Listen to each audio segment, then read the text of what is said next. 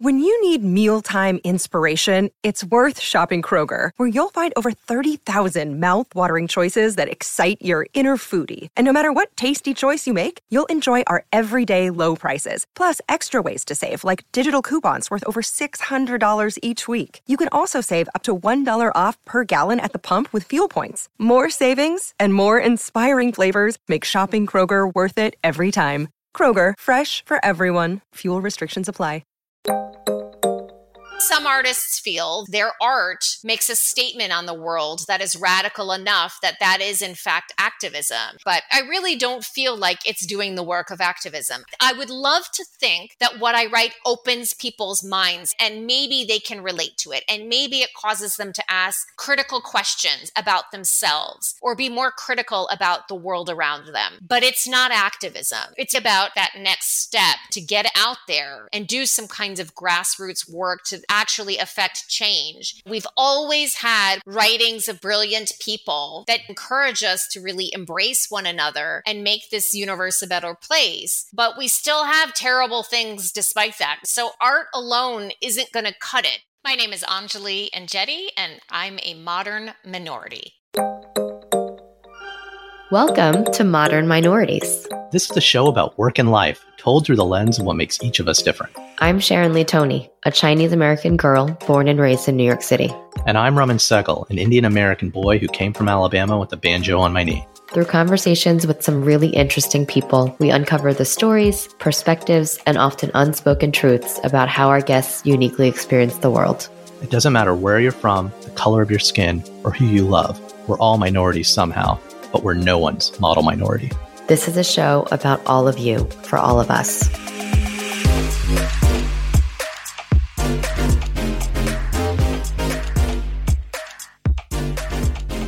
Today's show, we're speaking with Anjali Enjeti, a former attorney, a journalist, and an author who lives in and is active in the state of Georgia. She has two recently published books Southbound Essays on Identity, Inheritance, and Social Change, and a fiction novel, The Parted Earth, about the South Asian Partition, a historical fiction about the South Asian Partition, both of which were published this year. And wow, they're really good. Her other writing has appeared in the Oxford American, Harper's Bazaar, USA Today, the Atlanta Journal Constitution, the Washington Post, and elsewhere. She's the co founder of the Georgia chapter of They See Blue, an organization for organizing South Asian Democrats. And I don't know, she's a rock star. She's awesome. And I really just want to talk to her, Sharon. What do you think? I think you really wanted to talk to her.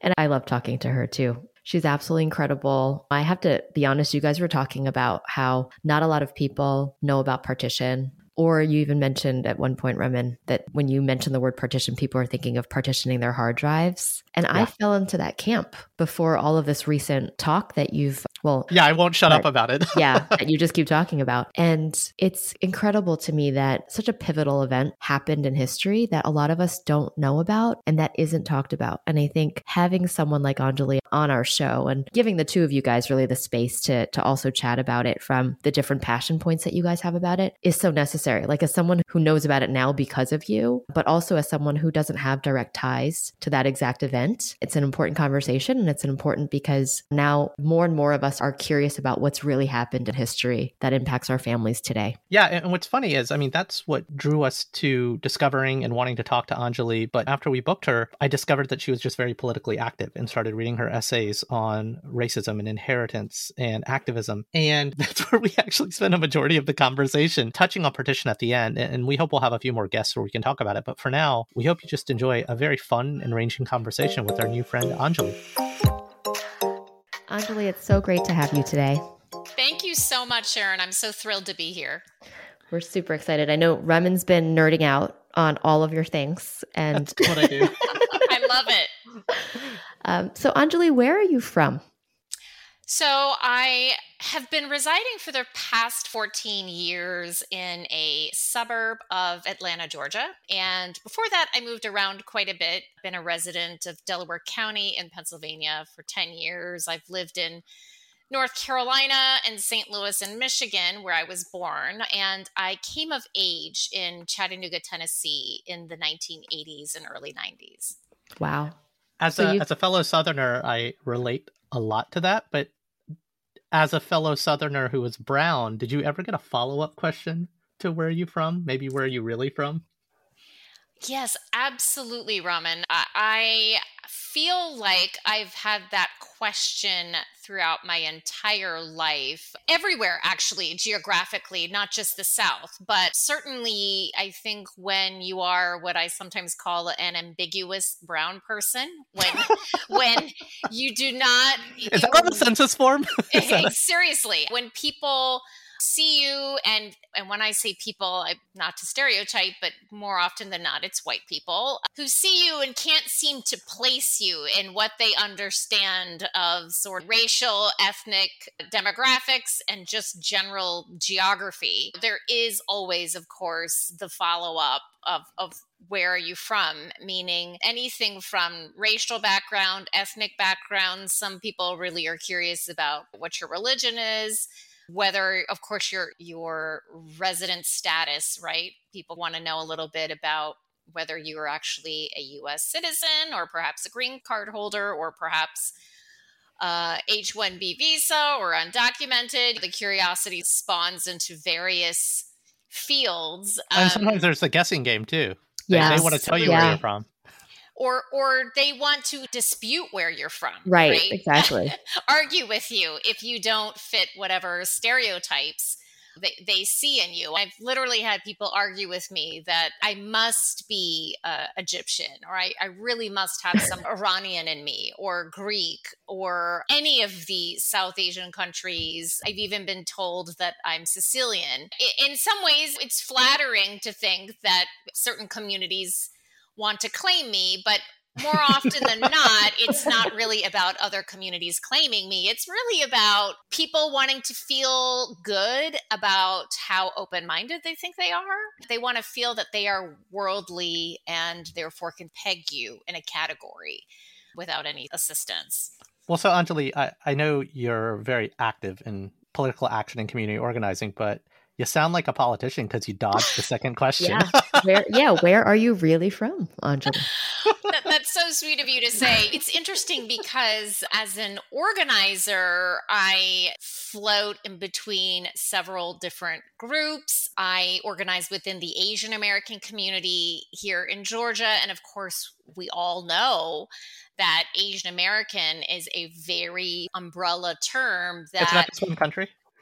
Yeah, seriously. It's just, there are just hundreds of different ethnicities when we think of Asian Americans. And so it's a little bit of an oxymoron, I think, to be an Asian organizer, right? Because it, it, it's a group with so much diversity. That's going to get you in trouble with the auntie and uncle party. Absolutely, it will. Absolutely, it will. And even South Asians, not everybody identifies as a South Asian who has roots in South Asia. Yeah. But it's interesting because on a daily basis, I'm trying to harness political power in the Asian American electorate at the same time trying to make it clear that we are a very diverse group of people and using larger categories is not intended to erase anybody of how they specifically identify, but just to harness that power into doing good. So I'm always walking that really fine line between what it means to identify a certain way personally, and then what it means to identify politically, and how to marry those two together in order to create some direct action that will ultimately reduce harm to the communities, whatever communities referring to, and help people in their lives, in their health, and in their safety. So, Anjali, I'm going to ask you again the third time. Where are you really from? so, if we are going by the question that I usually get after I've gone a few rounds about living in Georgia, yeah. my father is an Indian immigrant. He came in 1971. And my mother is half Puerto Rican and half Austrian. Her mother, Gertrude, immigrated to the US after World War II from Austria and lived in the ever since. She just passed away a few years ago. And my Puerto Rican grandfather, who died when I was very young, he, I was only six years old, his roots were in the Bronx, and we're not quite sure when his family came from Puerto Rico to the Bronx. That's not really known. We're unfortunately not connected to that side of the family. But mm. yes, so I am multiracial or mixed or whatever term one likes. You're American. I tend to just call myself brown to make things easier. Yeah. But yes. That is such a beautiful and unique combination of cultures and backgrounds. Thank you for finally answering the question. You're very welcome. That's okay. Well, what was that? I've read the essays. I, I I relate to a lot of the essays growing up, but it sounds like you had a couple of awakenings of your quote unquote brownness. The first one living in Michigan when certain shit went down in the Asian community in America, yes. frankly. Mm-hmm. And then, but past that, Vincent Chin, spoiler alert, past that, moving to Tennessee, what are some early stories of your realization of being different, of, of being a brown American? It's interesting because when I was writing Southbound, one of the things that I had to go back to doing when I was looking at those various racial ethnic identity milestones right when you become aware of certain differences and and who even calls certain things quote differences but there were various moments i would say largely up until the killing of vincent chin I did not have a whole lot of racial awareness. I mm-hmm. was eight years old. I, he he died I think six weeks before I turned nine years old. Mm-hmm. Terms I had used or I had heard of up until then were things like foreign. That was a big word. Mm-hmm, Someone mm-hmm. was a foreigner, right? I, I, don't recall even people using terminology like immigrant, right?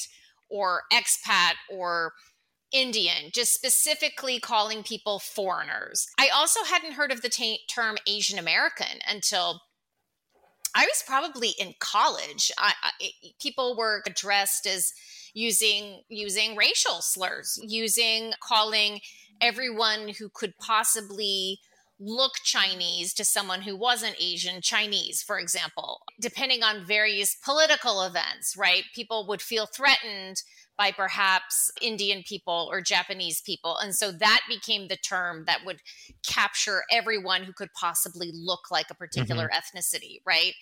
So the, the words kept changing, but I would say certainly Vincent Chin's death was a, a big part of it because it was the first time that I had seen a racialized killing unfold live on television. We were living 15 minutes away from where he was killed and from the hospital where he eventually died from his injuries four days after the brutal attack. And of course, this was in the national media as well, but once the national media had other things to pay attention to, it was still playing on our local news channels. And of course, the, the process of justice well, of injustice. He never did receive justice, but the process of justice took a couple of years as mm-hmm. well. Mm-hmm. And so we were just watching this on our television, and I would read it in our newspaper. And that was when I really started thinking about what it meant to not be white I, my neighborhood wasn't very diverse. It was a mostly white neighborhood. We had maybe one black family on my block, and I had a little more diversity in my school. But I was really trying to understand not just what racism was and what it meant and who was at risk for their safety, but also what whiteness meant. It really yeah. was a moment where I was thinking, and, again, not using the term whiteness as a child, right? But just really understanding finally how centered the world really was on whiteness in terms of justice, in terms of whose version of the story is correct, right? Um, but, but but to talk about like the childhood experience, like something you wrote that like just hit me square in the chest when I read it, and it was something I didn't realize about myself, or I probably did, and I told myself to forget it. Was the thing that was wrong. I mean, we're all kids and we're all trying to fit in, but wanting to be white, wanting mm-hmm. to fit in, because all kids want to fit in. But as a little brown kid, a little yellow girl, uh, etc., like that that feeling of wanting to fit in, and as you look back, what's wrong with that? like, can, oh, absolutely. Can you unpack that a little because that just really it gave me pause to to reflect on myself when, when I read your essay about that. I remember growing up and coming to the realization that everything that was good, everything that was truthful, everything that was impressive or attractive was white. And I didn't see other representations of any other people besides white people for goodness, for example. And, and, and, I was raised by a very loving family who really did a wonderful job of instilling self esteem. And I was very happy with my skin color and who I was, but it became very apparent to me at a very young age that whiteness was acceptable and that whiteness could do no wrong. And so I longed for that. I really wanted to be accepted in the same way as white people were accepted. Not that I wanted to change anything about me, but I wanted that degree of love and praise and acceptance and to be believed, right? If you were disagreeing with somebody white, they automatically had credibility that you did not have, say, if you had gotten into an argument with someone on the playground, right? If you're telling the story and the person telling their version of the story is white, well, they're going to be believed. And so I saw that being played out every day as a kid. And I, I wanted that very, very badly throughout my childhood, throughout my teenage years, I, I, wanted that automatic credibility without having to prove myself, without having to jump through so many hoops to show people that I could be relied on, that I could be trusted, and that my point of view was important. And of course, you can only do that for so long. You can only play that game for so long, and it ends up biting you in the ass, anyways. When you do, right? There is no fitting into whiteness ever.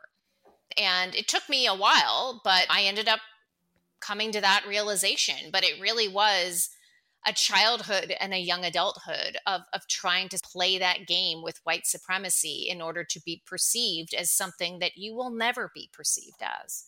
When did you come to that realization?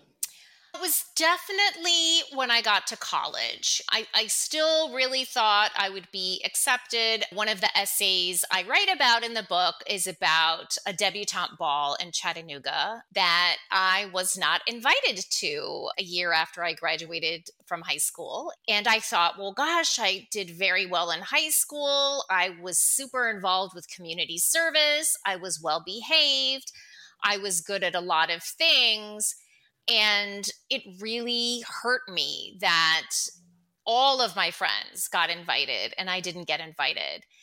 And in that moment, what I realized was not so much how wrong it was for me to not get the invitation, but how wrong I was to make that some standard for myself and to play that game by even desiring going to that ball so yeah that event w- was hurtful to me in the moment but when i spent several weeks afterwards really pondering what it was that caused me to be so hurt and left out and feel so betrayed by the city that i had primarily grown up in mm-hmm. it was really about me betraying myself and thinking that i could have played a game to be seen when I was never going to be seen and and realizing really honestly how much of my life I had wasted aspiring to these goals which were really just steeped in whiteness and were never intended for me to begin with.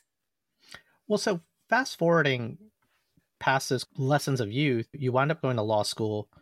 You became pretty active in terms of like the the organizations that you started to work with with your degree. Sure. But then you shifted gears later on to then from law to activist to writer to community organizer. And so, how did that transition occur? Like, did you grow up, know what you wanted to be, and just chase a thing? Like, it's so fascinating to me as someone who's literally in the middle of rechanging what I do and what how I think about the track that I'm on. But you had such an interesting journey. Can you walk us through the calculus of that? Absolutely. So, my father is a doctor. And of course, like some Asian Americans, I don't want to be too generalized here, but I was initially encouraged to go into medicine, not to the same degree that a lot of Indian children are, but I was encouraged to go into medicine. And so I did start college pre med took a few classes and then one summer I worked in a hospital and that was it for me. I realized it was actually not what I wanted to do. I was always told in college that I was a good writer and therefore I should go to law school. I'm not sure why someone would would say that oh, you should go to law school if you're a good writer. I wish somebody had pointed me in a different direction, but I did go to law school and I practiced for about 5 years or so. I actually had a really good experiences. I clerked in family court for a few years and then I had a position with the National Labor Relations Board in Philadelphia investigating unfair labor practices. So it was interesting work and it was good work. But while I was on maternity leave with my first child, I found myself just being very compelled to write. And so I started writing then. Went back to what, work. What, what what happened? What was was it just the the being a mom? What? Uh, yes, it was very much becoming a mom. I was one of the first of my friends who had had a child.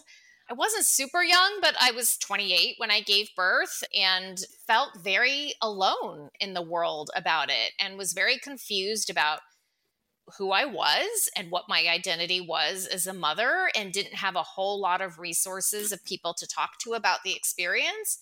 And so I started writing about it. And my first pieces I sold to very small regional parenting magazines. And then I worked up from there. And then I had my second child. And with my second child, I developed a stream of income as a freelance writer. So when she was born, I then quit lawyering and stayed home. And then I eventually had a third child. And by the time I had my third child, though, I had gotten into criticism. So I'd started review. We had moved to Georgia. I gave birth for the third time. I started writing criticism. And then eventually from there, I was writing books this whole time. None of them had found a home, but I was still writing book And then eventually went back to school to a low residency MFA program at the age of 39 and got my MFA and really started expanding about what sorts of things I was writing. I started dabbling in journalism and writing about things like voting rights and other pieces of cultural criticism. And I found my way that way. And I've been involved in activism for most of my life, but I did not become an electoral organizer until after Trump was elected. And it wasn't just the fact that Trump was election, elected that made me decide I needed to do something more. It was the fact that soon after Trump was elected, I found out that Asian Americans had one of the lowest turnouts compared to other racial demographics when it came to voting. Which is it's very contrary. And yes. can you unpack the assumptions of why we think it's higher? So I had those assumptions myself, right? Up until 2016, I just assumed that we showed up at the polls, right? We tend to, for better or for worse, we tend to follow the rules and do what we're told to do. And to me, voting fell into that stereotype, right? If you're showing up to work, you're making sure you show up to whatever you need to for your children and you would show up to the polls. And I found out that that wasn't the case. And what really bothered me about finding out that AAPIs were not coming to the polls and not voting was the fact that I live in such a heavy AAPI community. All of my neighbors in my entire neighborhood, with the exception of like two families, were Asian Americans my city is very heavily Asian American. My schools are like 30, 40% Asian American. Yeah, something people don't realize. And again, mm-hmm. it wasn't until I saw you put the stat out there that the South is only second behind the West Coast on having like a higher population of Asians. Yes, absolutely. That's and nuts. That blows my mind. Yeah. But it makes sense because uh, the uncle party, our parents, so to speak, Mm-hmm. Why'd my dad go from a job in Detroit to an architect job in Alabama? Or a do- why would a doctor do that? Because there's jobs and opportunity there. Absolutely. And a low cost of living. Absolutely. And many people also don't know that Georgia is really on the cusp of being a minority majority state. My city, my suburb of Atlanta, is a minority majority city now. So we have a lot of racial diversity and a very healthy Asian American population. And when I thought about everybody has regrets, right? When Trump won, like, oh, I could have done this, I could have done that. Mine was really centered on the fact that here I am enmeshed in this very large, vibrant Asian American community. And I never once thought that we weren't showing up to the polls. And so that changed everything for me. And then the next spring, Jon Ossoff decided to run uh, for the sixth congressional seat. We had a special election in June of 2017. He decided to run, and I joined as a volunteer for his team specifically for AAPI outreach. And we went out into as many communities as we could, and we knocked on as many doors as we could of Asian Americans and tried to get the vote out. And that was the first effort that I'm at least aware of in Georgia, where there was a concerted coalition building among the various AAPI groups to get out the vote for that election. And of course, it only snowballed from there for 2018 we gathered around again and, and we worked our butts off for Stacey Abrams and all the down ticket Democrats for those races. And it's only grown. And then in August of 2019 is when we started the Georgia chapter of They See Blue, which is a community of South Asian Democrats who are working to get out the vote in our community for Democratic candidates. And I've been super lucky in the uh, warmth and support not just from Asian Americans, but actually from all racial groups in Georgia who have really supported this effort and, and helped us mold this chapter. And and I'm so lucky because I really think that the organizers here especially the AAPI organizers that I've gotten to know so well over the years are just they've just really changed our community's political landscape. And people who did not vote in 2016 are now coming out in our community and voting in municipal elections. They now really truly understand how important every single election is. Something and this leads to a bit of a south asian deep cut but you took some inspiration from the tea party. Can you talk about that and what party you created the the the Tea Party is an interesting animal, right? This was basically uh, Koch funded community organizing, so it had like big corporate dollars behind it, but it was very effective in getting small local groups together and talking politics. And these were groups of people who were not necessarily ever talking about politics, but suddenly getting them interested in particular issues that they felt affected them and building coalitions around those specific issues. And I came up in a very white evangelical Christian community in Chattanooga. And so when I started reading about the, the beginnings of the Tea Party and how they began organizing, I realized how effective a similar model could be in the Asian community, where we also were not talking about politics at the dinner table. Some of us were, but many of us came from parents who absolutely never talked about politics yeah, and never yeah. got involved in politics. And my family was the same way. So we started to develop ways to mimic elements of Tea Party organizing in our own communities by having small gatherings at people's houses where people could feel safe. We would bring in Asian American food. We would make chai. Come on, Anjali, what did you call it? I just needed you to say what you called it. okay, so some of the times we did it, we called it chai and chat, right? I, that's brilliant. So, Sorry, like that's just so awesome. Snacks um, and I will say that I did not coin the term. I had stolen it from from someone else who was using it for nonpartisan reasons, and I thought, but that's what I'm going to call our thing. Oh, own it, own it, totally. Um, seriously, because I was like, that's a it's a catchy phrase, and it really lights people up. So we started doing these family style community events centered around food, right? Which is something very important to the Asian American community. And it brought people in. And then other people who were guests at one event were host the next event. And it not only was important for that particular election coming up, but what we found is that people were creating real relationships through these political events, right? They were becoming friends. They were staying in touch over text and over phone. And so then when the next election came around, people already knew one another. People already knew what to do and how to get out the vote. So those early days were really crucial to basically building an infrastructure for getting out the Democratic vote in the Asian community. So that leads me to this question. You've talked a lot about politics and how your own family wasn't super involved in that, but you've been so passionate and so active in this space. Do you yourself think about ever running for office or being involved in a bigger way? I'm so flattered by the question, but I could never imagine running for office. I will say this I think the most important thing that anybody can do is match their passions with their skill set and do that job because you have a less likely chance of burning out if you just truly stick with what you love and what you're good at and what you can bring your skills to. Yeah. I feel like organizing is my thing. And I also love organizing. I truly enjoy it. I've met so many wonderful people.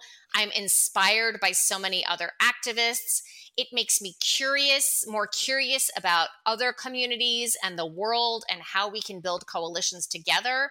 I could never imagine running for office. First of all, I'm far to the left of the Democratic Party. So I would not, my positions on issues would not fly in a state like Georgia. But I, I also just could never imagine even enjoying that. I, I have a lot of respect for anybody who runs for office. It is grueling. You lose everything in the process of running for office. You lose your sense of security and safety. Your family relationships lose out. Everybody misses you. Everyone is angry at you. And you really have to deal with a lot of abuse, actually. Today, we just have so many hateful people. And mm-hmm you have to deal with a lot of trolling and abuse. So, hats off to anybody who runs for office these days. But I feel like my home will always be some type of organizing. It's just what I enjoy the most. Well, something you said on another conversation was why you choose to organize versus just write.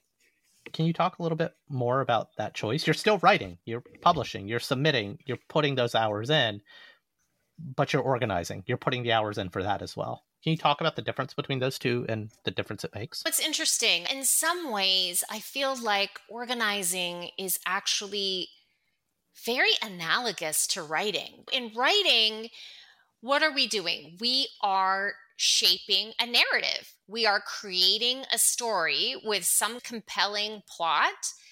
And we are thinking about things like who our audience is we are thinking about things like character development.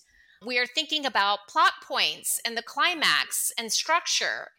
And these are the same principles that we're really thinking about when we're organizing. Hmm. We are constantly having to be aware of other people. When we are in communities and I'm doing work and I'm going door to door, I have to think about every little detail of how I'm going to be interacting with a voter. I have to be constantly conscious and aware of how my countenance, my mannerisms, how I interact with people shapes the decisions that they might be making and the efforts they might be making to make those decisions. And that's what we do in writing too, right? We're trying to find the story but then we have to let the characters take control of the narrative and we have to stay true and authentic to those characters in order to have a compelling storyline, in order to get those characters to make certain choices later on in the narrative. And so I don't feel that those two fields are very separate from one another. But I also feel this way, and I know a lot of writers actually disagree with me on this, or a lot of artists actually might hmm. disagree. Mm. I think some artists feel that their art makes a statement on the world that is radical enough that that is in fact activism. And that might be true of some artists and some artwork, but We're not all Yoko Ono. Right. But I, I really don't feel like no matter whatever whatever it is that I write, I, I really don't feel like it's doing the work of activism. I I would love to think that what I write opens people's minds in some way and and maybe they can relate to it and maybe it causes them to ask critical questions about themselves or be more critical about the world around them. But it's not activism. And so it's really about trying to take that next step and put writing into practice and to get out there and do some kinds of grassroots work to actually affect change. We've always had writings of brilliant people since the beginning of time that teach us this moral code that we all should try to adapt and be conscious and aware of and encourage us to really embrace one another and make this universe a better place. But we still have terrible things despite that, right? There was a lot of rich, beautiful, soul nourishing art in the world. And then Donald Trump was elected. So art alone isn't going to cut it, change some people's minds. It's a long term play. It's the art will be here long after we're dead. And it might influence, there will be a MFA study on that book that you wrote 30 years from now. Well, but laws are being so. One can only hope. yeah. well, I, w- I want to ask about that. So, uh, we spent so much time talking about your activism, and that's what's fresh on my mind because I just finished reading Southbound this week. But when we reached out, I discovered you for a very different reason. I, like you, have some roots in the subcontinent, and I've always had a passing awareness of the South Asian partition. And a lot of the books and research and oral histories and documentaries mm-hmm. I'd been mm-hmm. reading were just that. It, I hate yes. to say it, it is some deep, intense stuff. And we can talk about that for our audience in a second. But your book is a historical fiction set in partition. And and I want I want to unpack that a little bit, but well, let's unpack that first because I have a couple of questions about the reaction to it. But sure, what led to you wanting to write a historical fiction about a thing that's been covered to death? No pun intended. You know. Yes. Yes, absolutely. So I'm like a lot of people. I did not know much about the partition. I didn't learn about it in school. I was forced by my parents to watch the movie Gandhi, right? Richard Attenborough's film, his monstrous. Ben Kingsley's half Indian. It counts. Right? his monstrous three plus hour film. And when I was in high school, I remember I found a paperback copy of Freedom at Midnight and I just read that. It was just a nonfiction telling of, of the nuts and bolts of what happened politically and on the ground. And and I thought, wow, I just went through all these years of school and never really learned about it. So well, because, graduated... because for most people, Anjali, I just have to say this. For most people, it's I think Indian was British. Gandhi did the MLK thing before MLK did it. Yes. And then India's an independent country. Bollywood, yes. yay. Exactly. That's a narrative. Exactly. Uh, that's all I knew, pretty much. Same, same, I had completely. no idea that one to two million people died, that 15 million people overnight became refugees, and that it was the largest human migration in the world. Like these, these important details escaped me completely. Fifty thousand so women were kidnapped. Yeah, and, absolutely. And yeah. The the rape and the sexual assault too. There there've been millions. So I, I didn't know much, and I decided after college, before heading off to law school, I was going to start educating myself. So I just started reading anything I could. This was 1995. I was very late to adopt the internet. I still I still was not even checking email. And uh, so what was available to me was what I found in bookstores and libraries. And I started with fiction. And once I got to whatever I could get a hold of in fiction, I started reading nonfiction. And one of the things that struck me about the nonfiction in particular is that there were very few testimonies of people who had survived partition, meaning you might get a quote here and there.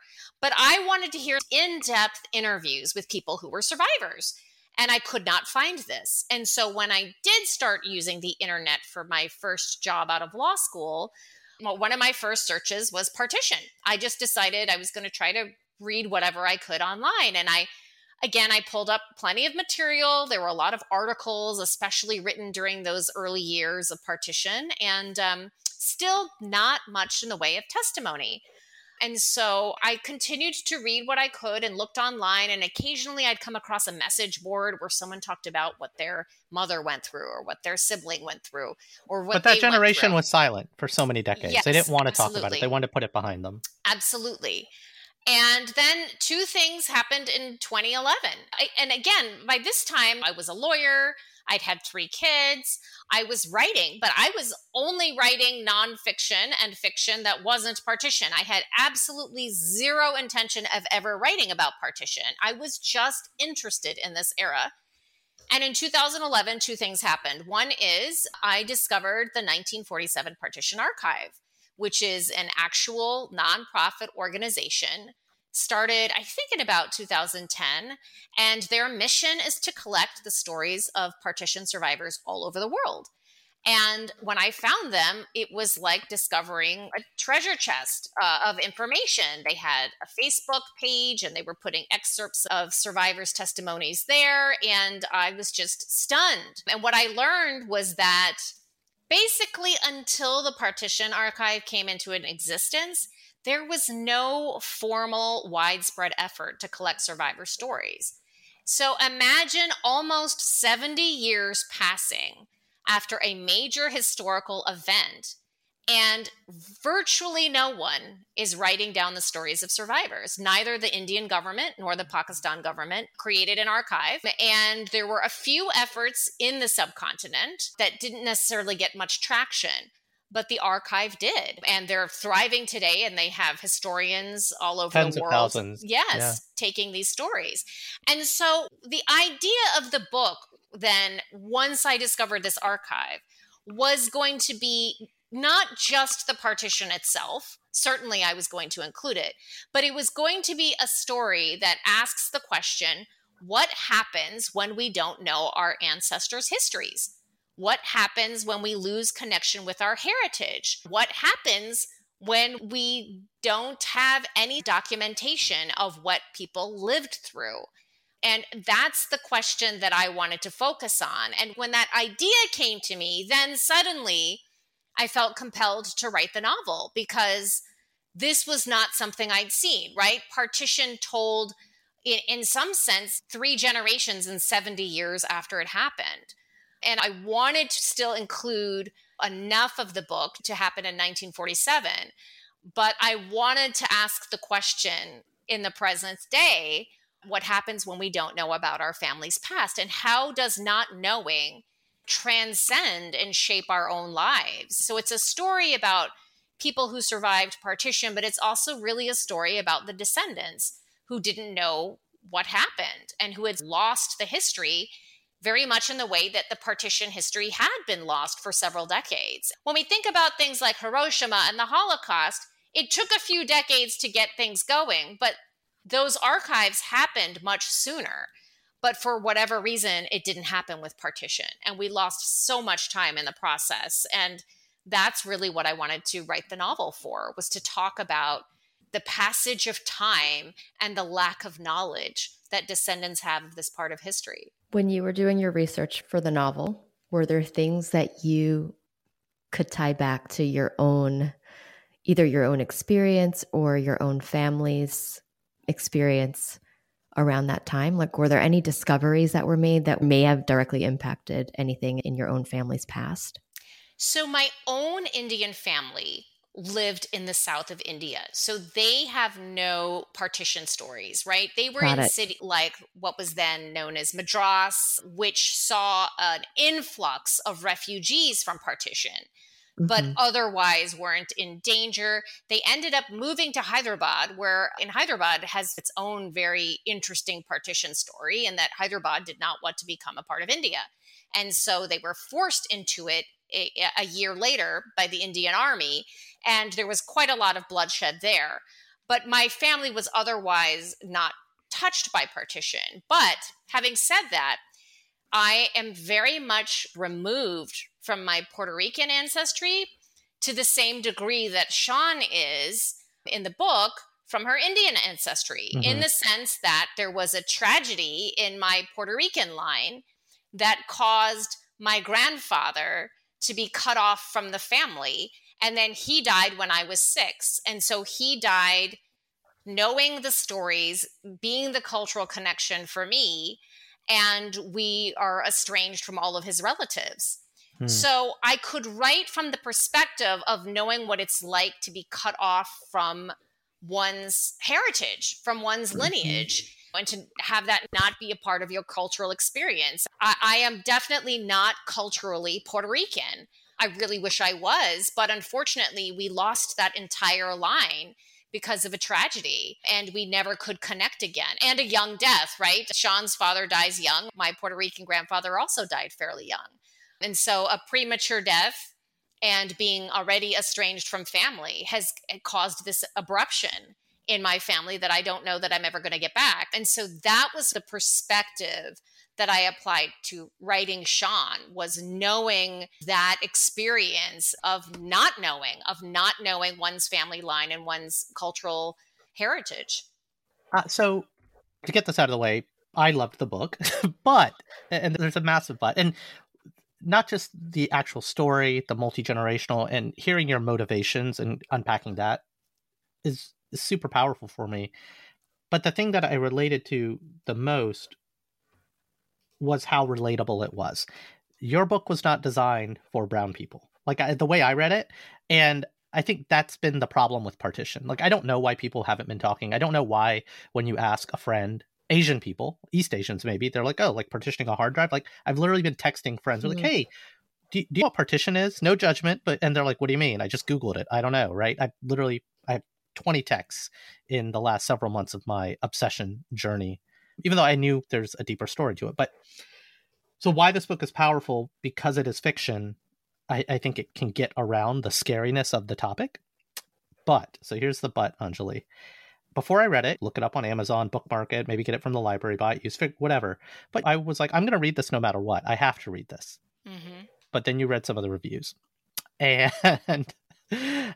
people came at you, man. Like uh, you talked earlier about, I could never be a politician because people are going to come after you. Like, how has that been? How have you navigated the criticism that you've gotten from people for this book. And again, I say this as someone who loves the book, thinks the book is necessary, thinks more works like this have to be created so sure, people will read and understand them. But man, the internet's mean. I'm I don't know what it is to answer your question, but first of all, I don't read many of the reviews. I read some of them, and okay. the ones you're better off for it then. the, the ones I've read that have been negative, I I think there's probably a hint of truth in in everything negative. Obviously, some reviews are just downright mean, and it's not even clear to me if they've read the book. But I tend to find some value in all types of criticism. I'm a book critic so I I don't think I get as offended or hurt by other people's interpretations. Like I think I saw one review was like this is so unrealistic because people couldn't have fallen in love during partition. oh. You know, I mean, yeah. I, people fall in love when they fall in love, and they certainly fall in love. At, there were millions of people. Right. At times right. it maybe are not convenient, right? So obviously stuff like that, I'm like, okay, well, there's not a whole lot I could do about that. But I don't think I get very hurt by criticism about writing. And it, it could be because I'm a critic myself uh. and I have written a few negative reviews and I understand that the topic is really sensitive and it could rub people the wrong way.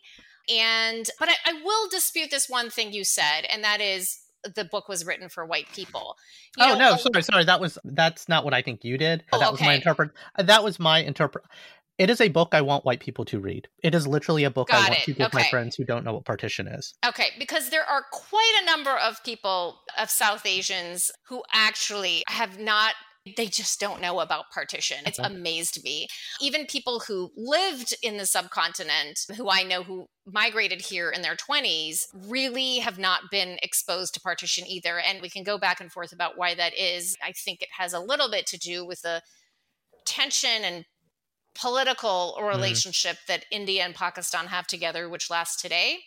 But but yeah, I feel that people when they tend to write criticism and write negative things, I really mm. feel like they come from a good place. and and i also feel like it means the writing touched a nerve. My goal as an author was to not offend people. I'm sure i did but it was really not to offend people. I hired two authenticity editors to read the book. I then hired a historian to essentially do a fact check on the book afterward i wasn't I wasn't going to play. I was trying to make sure I didn't fall into really harmful stereotypes to the various communities that are in the book. I, I, wanted to to make sure that I got the setting right, that I got the timeline right.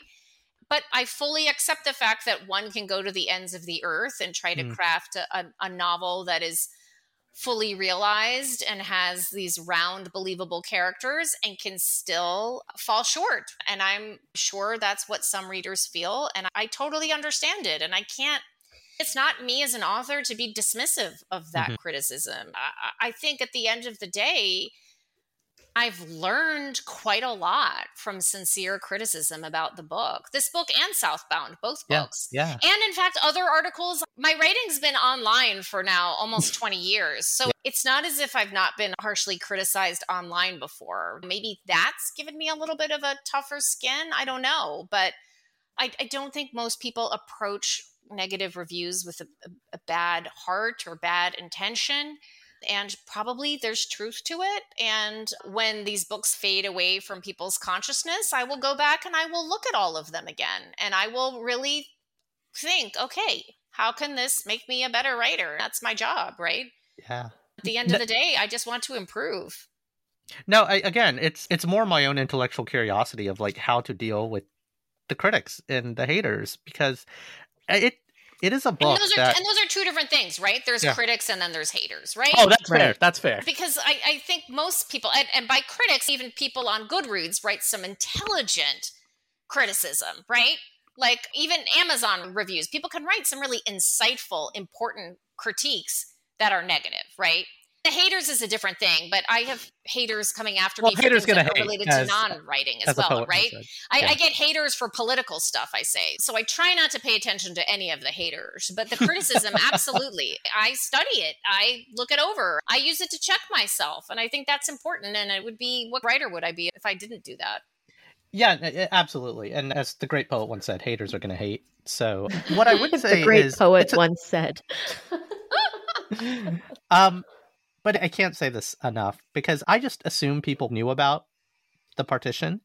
And it's okay that people don't know it and unpack the reasons why they don't. But as I've been literally going on this journey of like, okay, what's the first article I send someone? Is it a Guardian piece? Is it a right. GQ India piece? And if people want to go deeper, what's that next thing? And to me, your book represents one of those next things because it's accessible. If it's not accessible, people aren't going to want to go deeper. Like reading your book, I think would make someone want to understand a little bit more about it. At least, I minimum, just go look up the Wikipedia article after you read the book. Yeah, and and I will say this: I appreciate that, and I will say that if people want another primer, that I thought was Please. a really good book. Yasmin Khan's The yeah. Great Partition, The Making of India and Pakistan. If you just want a general, and not to say that it's, she's very specific and very uh, detailed, but a, a good overview of what happened and so, and the aftermath. But I want to challenge you there, Anjali, because I have that book, and I don't know if people want to go deep yet. I that that's the beauty of fiction, and this is versus nonfiction is sure your fiction is accessible to someone who doesn't want to watch an. God, I hate to do this, but like people don't want to watch a Netflix documentary. They don't, right. and I right. hate that. So how do you pull them in? And uh, to me, that's just the beauty of of well written fiction with believable characters that people can relate to. The love story, so to speak, like that is a hook, and it works, and it hurts to to see these things happen to people, not statistics and politicians. Because I'm doing all the reading right now, and um, it was just it was a breath of fresh air to read it, and I just have to say thank you for it. Well, thank you. And truthfully, I'm one of those people too who, if I'm reading about something I don't know anything about, I prefer to start with fiction. That's how I've always been. And I, I eventually will pick up nonfiction as well and look up some articles online while I'm reading. But I think those of us who are readers, I think you're right. Sometimes if you know nothing about a particular country or a people, the fiction often feels more accessible because you can get into the story quite easily and you can learn something on the way and then you have a basis to to then look up information about it well Yeah. the beauty is at the end of it it's like oh shit this really happened right like that Right. that moment of this thing that these two people or these five people that I, i'm so invested in this happened to tens of thousands hundreds of thousands of people absolutely absolutely And yes A great a great love story is so much easier and more fun to read than than the tough histories that have happened. So and especially because you need some lightness when you write about Yeah. some topics like this right a love story like if i hadn't written the love story in gosh that's a really tough it's a really tough topic to write about alert it doesn't end that well right Oh. exactly exactly so in that sense there's a little bit of a balance right? And that's not to say there weren't happy reunions after partition and that people didn't find each other or they did there, there but but it was there's a really sweet ad by google about an ice cream shop so, Oh my goodness. yeah seriously it, it needs a little bit of levity i think in fiction. It, it certainly would be too difficult for me to write if i did not have any kind of happiness happening in the novel that would have been very difficult but yeah fiction is oftentimes the access point for myself in reading a lot about history Yeah. If we were to turn back time and zap you back to a time in the before times prior to college, what is some advice you'd give to your younger self? I would tell myself to do a better job of trusting my instincts about Hmm. my interests, challenging decisions that I made, whether it was what to study in college, whether it was to go to law school, whether it was to get more deeply involved in community organizing at a younger age. But yeah, trust my instincts, trust my gut about what appealed to me, about what I was passionate about.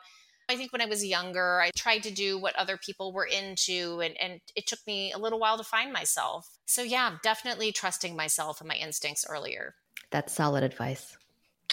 anjali i feel like i could talk to you for hours but i don't know sharon do you think anjali's going to be ready for speed round I think she's ready for anything. So yeah, I think you're ready for speed round, Anjali. I'm nervous and excited at the same time. so anjali what's something about you that people don't expect I don't think people expect, I consider myself someone who is funny. I don't think people expect that about me based on the kinds of things that I write and the politics I'm involved in. I don't think people think I'm on Twitter screaming at Republicans and moderate Democrats, even. And I think people are surprised that I actually do love a good joke and I love to laugh. And uh, that, that's what keeps me going. What is a book, movie, or television show with characters that you relate to? Oh goodness. Okay. So I write about this in, in Southbound when I watched Mississippi Masala by Mira Nair. Mira Nair, Mira Yes. Nair. I wish I could relate to Denzel more. He's such an incredible actor, but certainly that movie was a cultural touchstone for me because I had not seen any representation in the media about Indian Americans in the South before I saw that movie. So, yes, so shout out to that movie, which is such a classic. And I'm glad it still continues to find the audience that it has. absolutely what is your favorite mom dish Mom dish. So, is this a dish that I cook or a dish that my mom cooks? Yes Both, all of the above. Okay, so I love making pasta. I would say that quiche is one of my specialties, and my kids love it. what So- goes in what goes in the anjali quiche So I'll do spinach, zucchini, green onion, garlic. Usually stay away from carrot, sometimes tomato with feta cheese or goat cheese and Mm. egg. And I'm recently gluten free, so usually I'll do some gluten free crust, but quiche is very popular. I also make a really good bean chili that's vegan and gluten free. And I love my pressure cooker. I love dried beans. And so I cook a lot of any bean dish, lentil dish. I throw that into the Three, three the- quarters of your ancestry appreciates that Yes, yes, absolutely, absolutely. what about your mom dish So there's two. So my mom makes a really mean Spanish rice and beans to reflect her Puerto Rican heritage, and she makes Hungarian goulash from her mom's heritage. So both of those I still am lucky enough to be able to uh, get from her. She and my dad only live a couple miles away, so I get to taste that goodness fairly frequently. That's great. What is your least favorite food? Okay, so I have yet to find a way to enjoy eggplant. I have tried everything. For a while it was mushrooms, but I love like a good cream of mushroom soup, so I'll eat when I make it. But eggplant, there's just something about the texture. It's more the texture than the taste for me.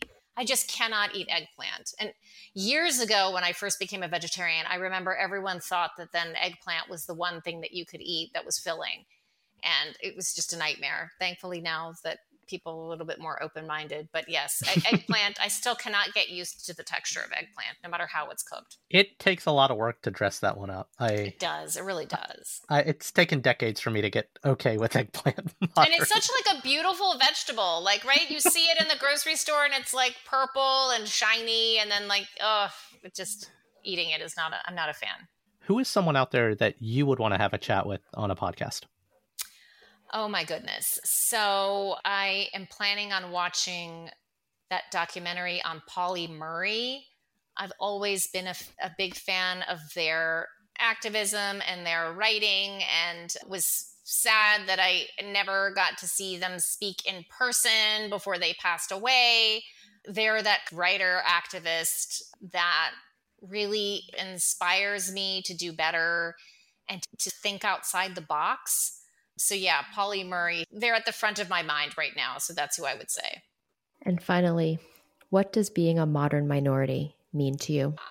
I feel like being a modern minority is really fighting against white supremacy, realizing that we are in fact not model minorities and that that concept has been weaponized not just against black people and other racial and ethnic minorities but also asian american minorities as well. And I, I, think it means coalition building and advocacy for all people regardless of, of where they're from and what their demographics are just com- coming together and, and and fighting for a better life for all of us.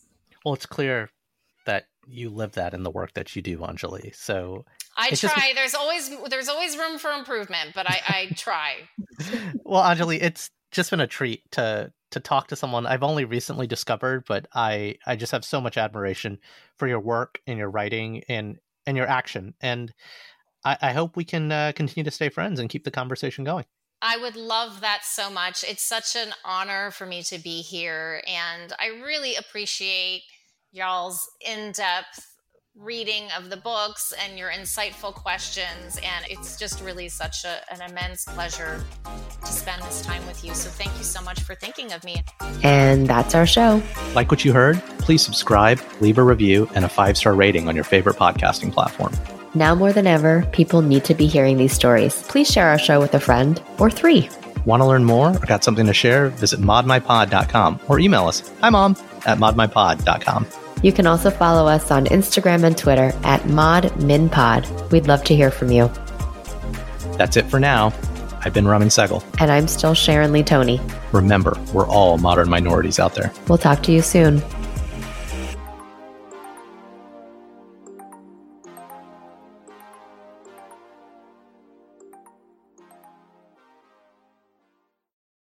Lucky Land slots, you can get lucky just about anywhere.